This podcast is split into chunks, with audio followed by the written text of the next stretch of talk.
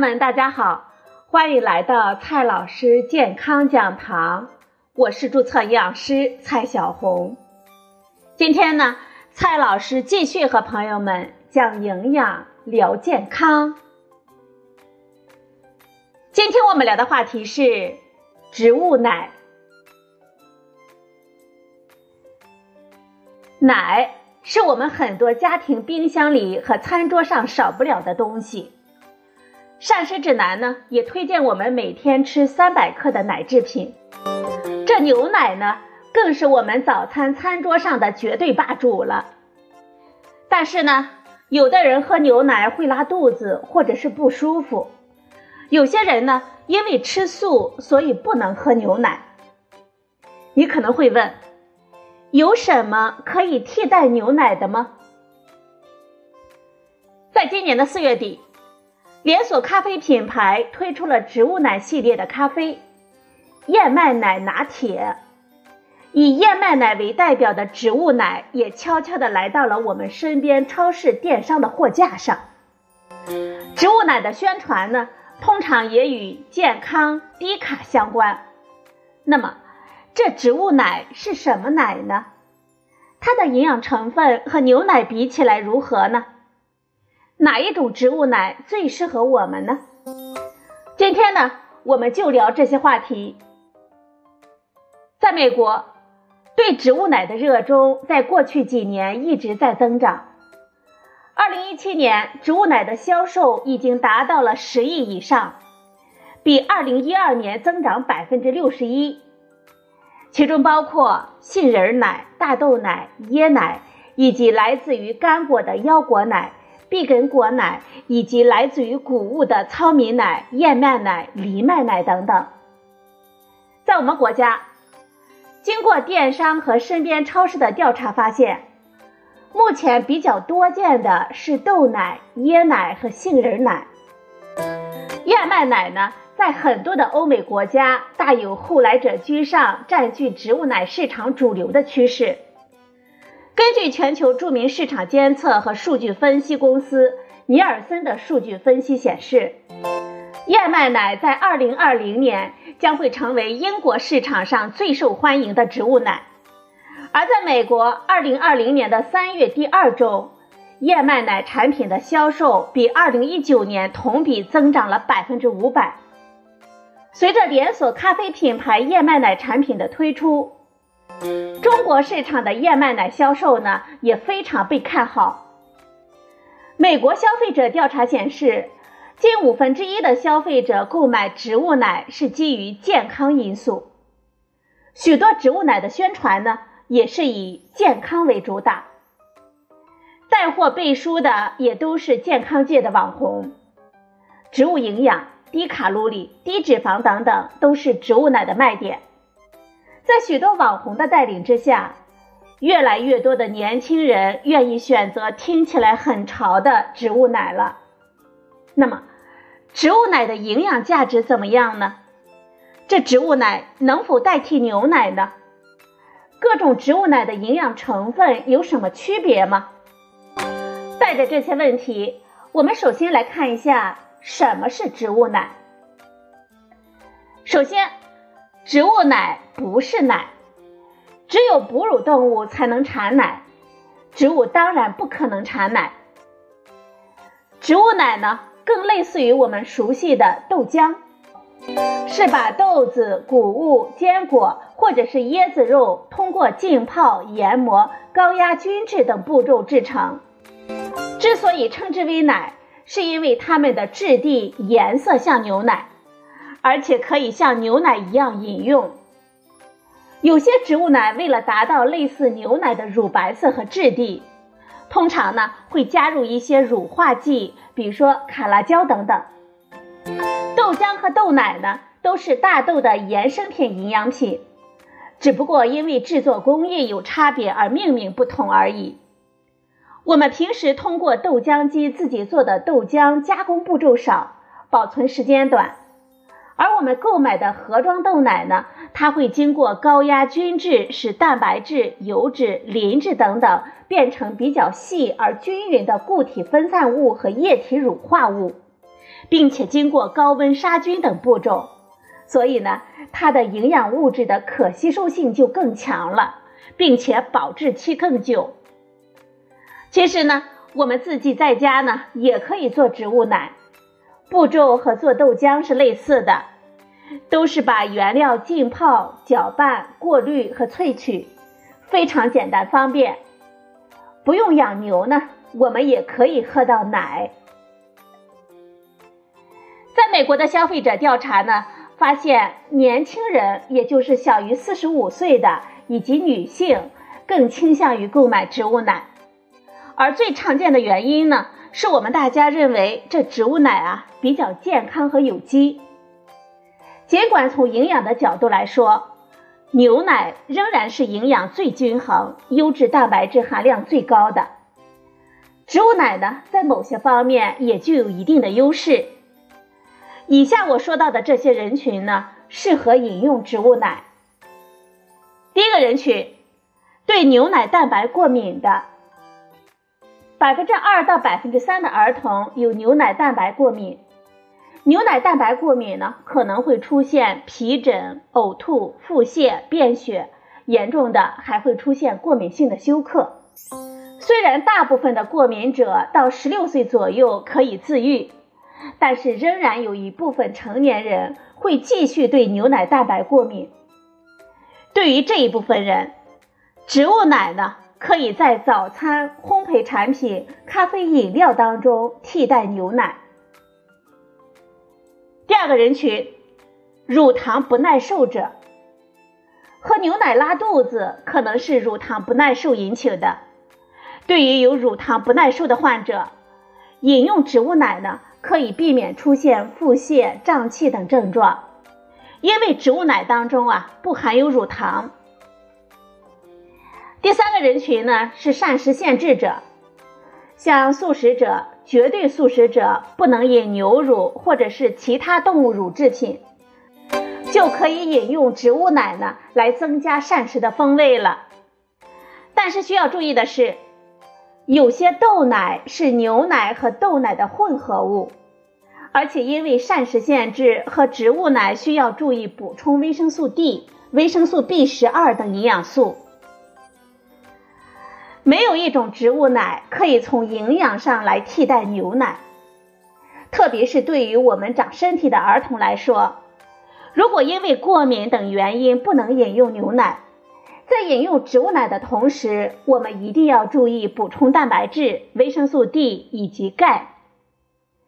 当然了，我们喝植物奶的原因呢，还有一个就是低碳。在今年世界地球日，咖啡店推出燕麦奶拿铁的宣传当中呢，也是地球友好。全球四分之一到三分之一的温室气体呢，来源于食物的生产，需要养活越来越多的人口，也是造成全球变暖的重要因素之一。而动物类食物的生产产生的温室气体最多，因为要养牛，要挤奶。要储存，要运输，奶制品的温室效应也不可忽视了。对比之下呢，燕麦奶的温室效应要小很多。根据牛津大学的研究，同等量植物奶的温室气体的排放仅仅是动物奶的三分之一。接下来呢，我们看一下植物奶和牛奶的营养比较。牛奶的蛋白质含量丰富。而且是优质蛋白，乳清蛋白和酪蛋白的可吸收率都很高。脂肪虽然以饱和脂肪为主，但是同时呢含有不饱和脂肪酸和胆固醇，而且是优质的钙和维生素 D 的来源。不论植物奶如何主打营养的品牌，它们都不能替代牛奶，特别是对于儿童来说。和牛奶相比呢？各种植物奶都有短板，只有牛奶的营养比较均衡。对于越来越多种类的植物奶，我们到底该如何选择呢？没有一个简单的答案。接下来呢，我们就看一下市面上常见的植物奶的种类，分析一下它们的营养优势和劣势。但是最终该如何选择呢？还是要根据我们个人的情况和口味了。首先，我们看到的是燕麦奶。先来看一下燕麦奶的优势，营养相对均衡。燕麦奶的营养成分呢是相对比较均衡的，蛋白质含量虽然没有豆奶多，但是比其他的植物奶更多，含有一定的膳食纤维，热量适中，比全脂牛奶少，但是呢比淡如水的无糖杏仁奶和脱脂牛奶要高。燕麦中的膳食纤维多。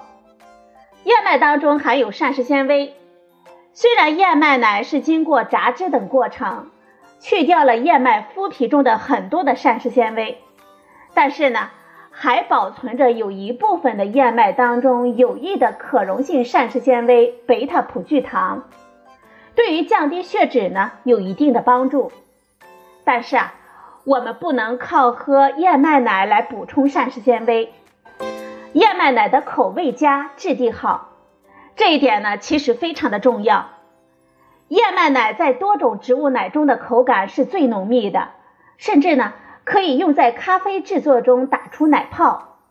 这也是为什么咖啡店会选择燕麦奶了。而且燕麦奶没有特殊的味道。我们比较一下豆奶拿铁和燕麦奶拿铁，豆奶拿铁呢会有一种特殊的豆味。并不是所有人都能够接受的。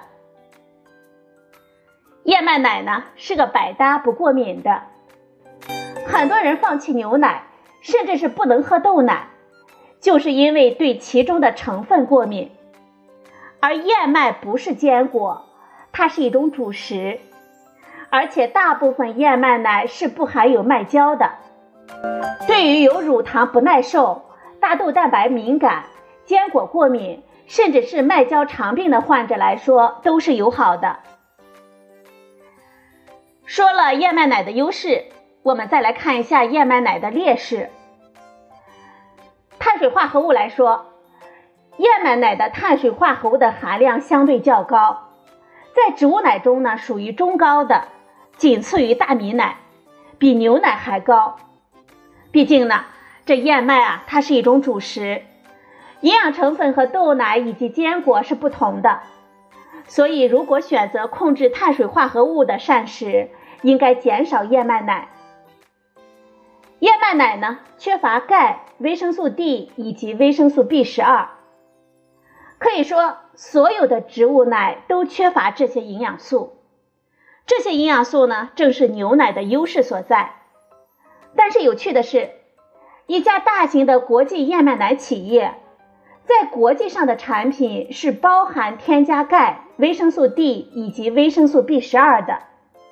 经过添加之后呢，这种强化燕麦奶的营养更均衡。但是在我们中国市场销售的产品却没有经过这些营养素的强化，这也和中国市场对植物奶产品没有做强制要求相关的。目前市场上销售的植物奶呢，都是没有经过强化的。接下来呢，我们再来看一下豆奶。先来看一下豆奶的优势吧。豆奶中的蛋白质，豆奶呢是我们这些喝豆浆长大的中国人非常容易接受的植物奶。实际上，豆奶是唯一可以在蛋白质的含量上可以媲美牛奶的植物奶。虽然在量上接近，但是大豆蛋白质的质。比牛奶还是略胜一筹。大豆蛋白也是含有所有必需氨基酸的优质蛋白，可是它的氨基酸配比和可吸收性比牛奶稍微差一点。再来看一下豆奶中的植物营养素，豆奶当中呢含有异黄酮，它是一种植物营养素，有很多关于它的研究，虽然目前呢还没有定论，但是呢。可能对预防心血管疾病和肿瘤有帮助。我们再来说一下豆奶的劣势。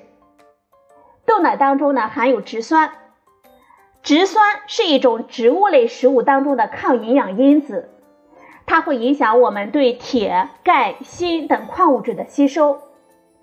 大豆当中呢含有植酸，即便是经过加工的豆奶，仍然会含有植酸。再来看一下过敏，有些人对大豆也会过敏，有些人喝了豆奶或者是豆浆之后会胀气，类似乳糖不耐受的症状。这是因为呢，有一类人可能会对发酵的寡糖、双糖、单糖和糖醇不耐受。从完整的大豆当中做出的豆奶当中呢，会含有这种可发酵的糖类，进入我们人的胃肠之后，就会引起胀气了。我们在购买豆奶的时候，要看一下配料表和营养成分表，因为有些豆奶呢是含有牛奶的，我们需要注意。不是所有的豆奶都适合素食者，有的豆奶是豆浆加牛奶的。豆奶呢也添加了不少的糖，为了弥补豆奶在口感上的缺陷，大部分豆奶呢都是加了糖的。我们在购买的时候啊，一定要注意配料表中是否有白砂糖。市面上大部分的豆奶并没有添加维生素和钙。所以不能替代牛奶。如果只喝豆奶，我们需要补充维生素 D 和钙。再来看一下市面上比较常见的杏仁奶，它的优势呢是含有单不饱和脂肪酸。杏仁当中的脂肪是以健康的单不饱和脂肪酸为主，对于我们减重和心血管健康都是有好处的。杏仁奶呢含有高的维生素 E。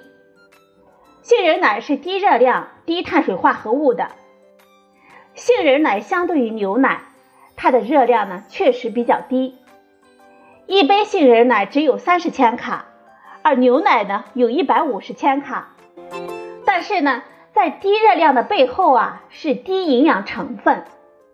一杯杏仁奶只有一克的蛋白质，而牛奶呢有八克，所以从营养上，杏仁奶是无法替代牛奶的。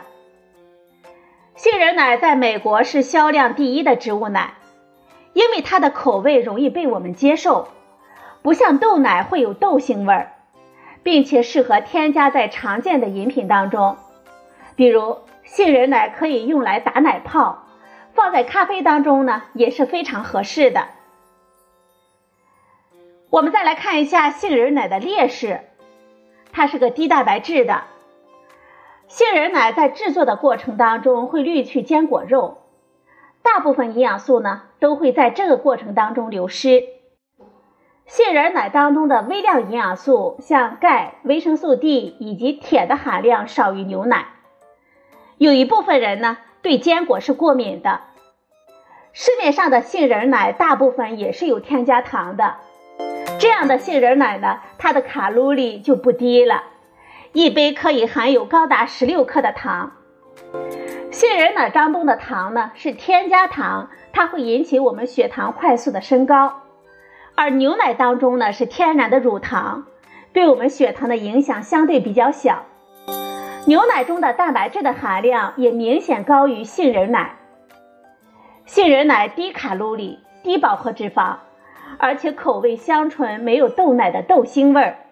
这对于追求口感的减肥人群来说，或者呢需要控制饱和脂肪酸摄入的中老年人群来说呢是不错的选择。但是呢，它的营养含量低于牛奶，对于正在长身体的儿童来说，不能用杏仁奶来替代牛奶。再来看一下椰奶吧，椰奶和椰子水不同，椰子水呢是椰子里面的水。而椰奶呢，是用椰肉经过压榨做成的。更多的时候，椰奶是用于做菜，而不是替代牛奶。用来直接饮用的椰奶，基本上是椰奶加水。它的优势呢，是不存在过敏的问题。椰子油中的饱和脂肪是中链脂肪酸，容易吸收，有一定的代谢优势。椰子奶呢？适合生酮饮食等极低碳水化合物的膳食。它的劣势呢是蛋白质低，几乎不含有蛋白质。椰奶的热量几乎全部来自于脂肪，而且全是饱和脂肪。一杯未经稀释的椰奶的热量是牛奶的近三倍，含有四十八克的脂肪，其中呢四十三克是饱和脂肪。市场上的椰汁很多都是稀释的椰奶加糖，所以啊，椰奶的添加糖的量也是很高的。最后呢，我们来总结一下，植物奶虽然叫奶，但是营养成分和牛奶很不一样，没有一种可以替代牛奶。如果因为牛奶蛋白过敏、乳糖不耐受，或者是饮食禁忌不能喝牛奶，我们可以用植物奶来替换食谱或者是饮料中的牛奶。但是呢，我们一定要注意，要额外的补充蛋白质、钙、维生素 D 等关键的营养素。目前市场上常见的植物奶有燕麦奶、豆奶、杏仁奶和椰奶，其中呢。燕麦奶的口感好，但是碳水化合物的含量高；豆奶的蛋白质含量和牛奶相接近；杏仁奶的热量低。椰奶呢，我们可以少量用于烹饪，但是呢，我们不建议直接饮用。我们在选购植物奶的时候，要注意有没有添加糖和为了做成奶的质地而加入的添加剂。最好选择没有添加糖和增稠剂的品种。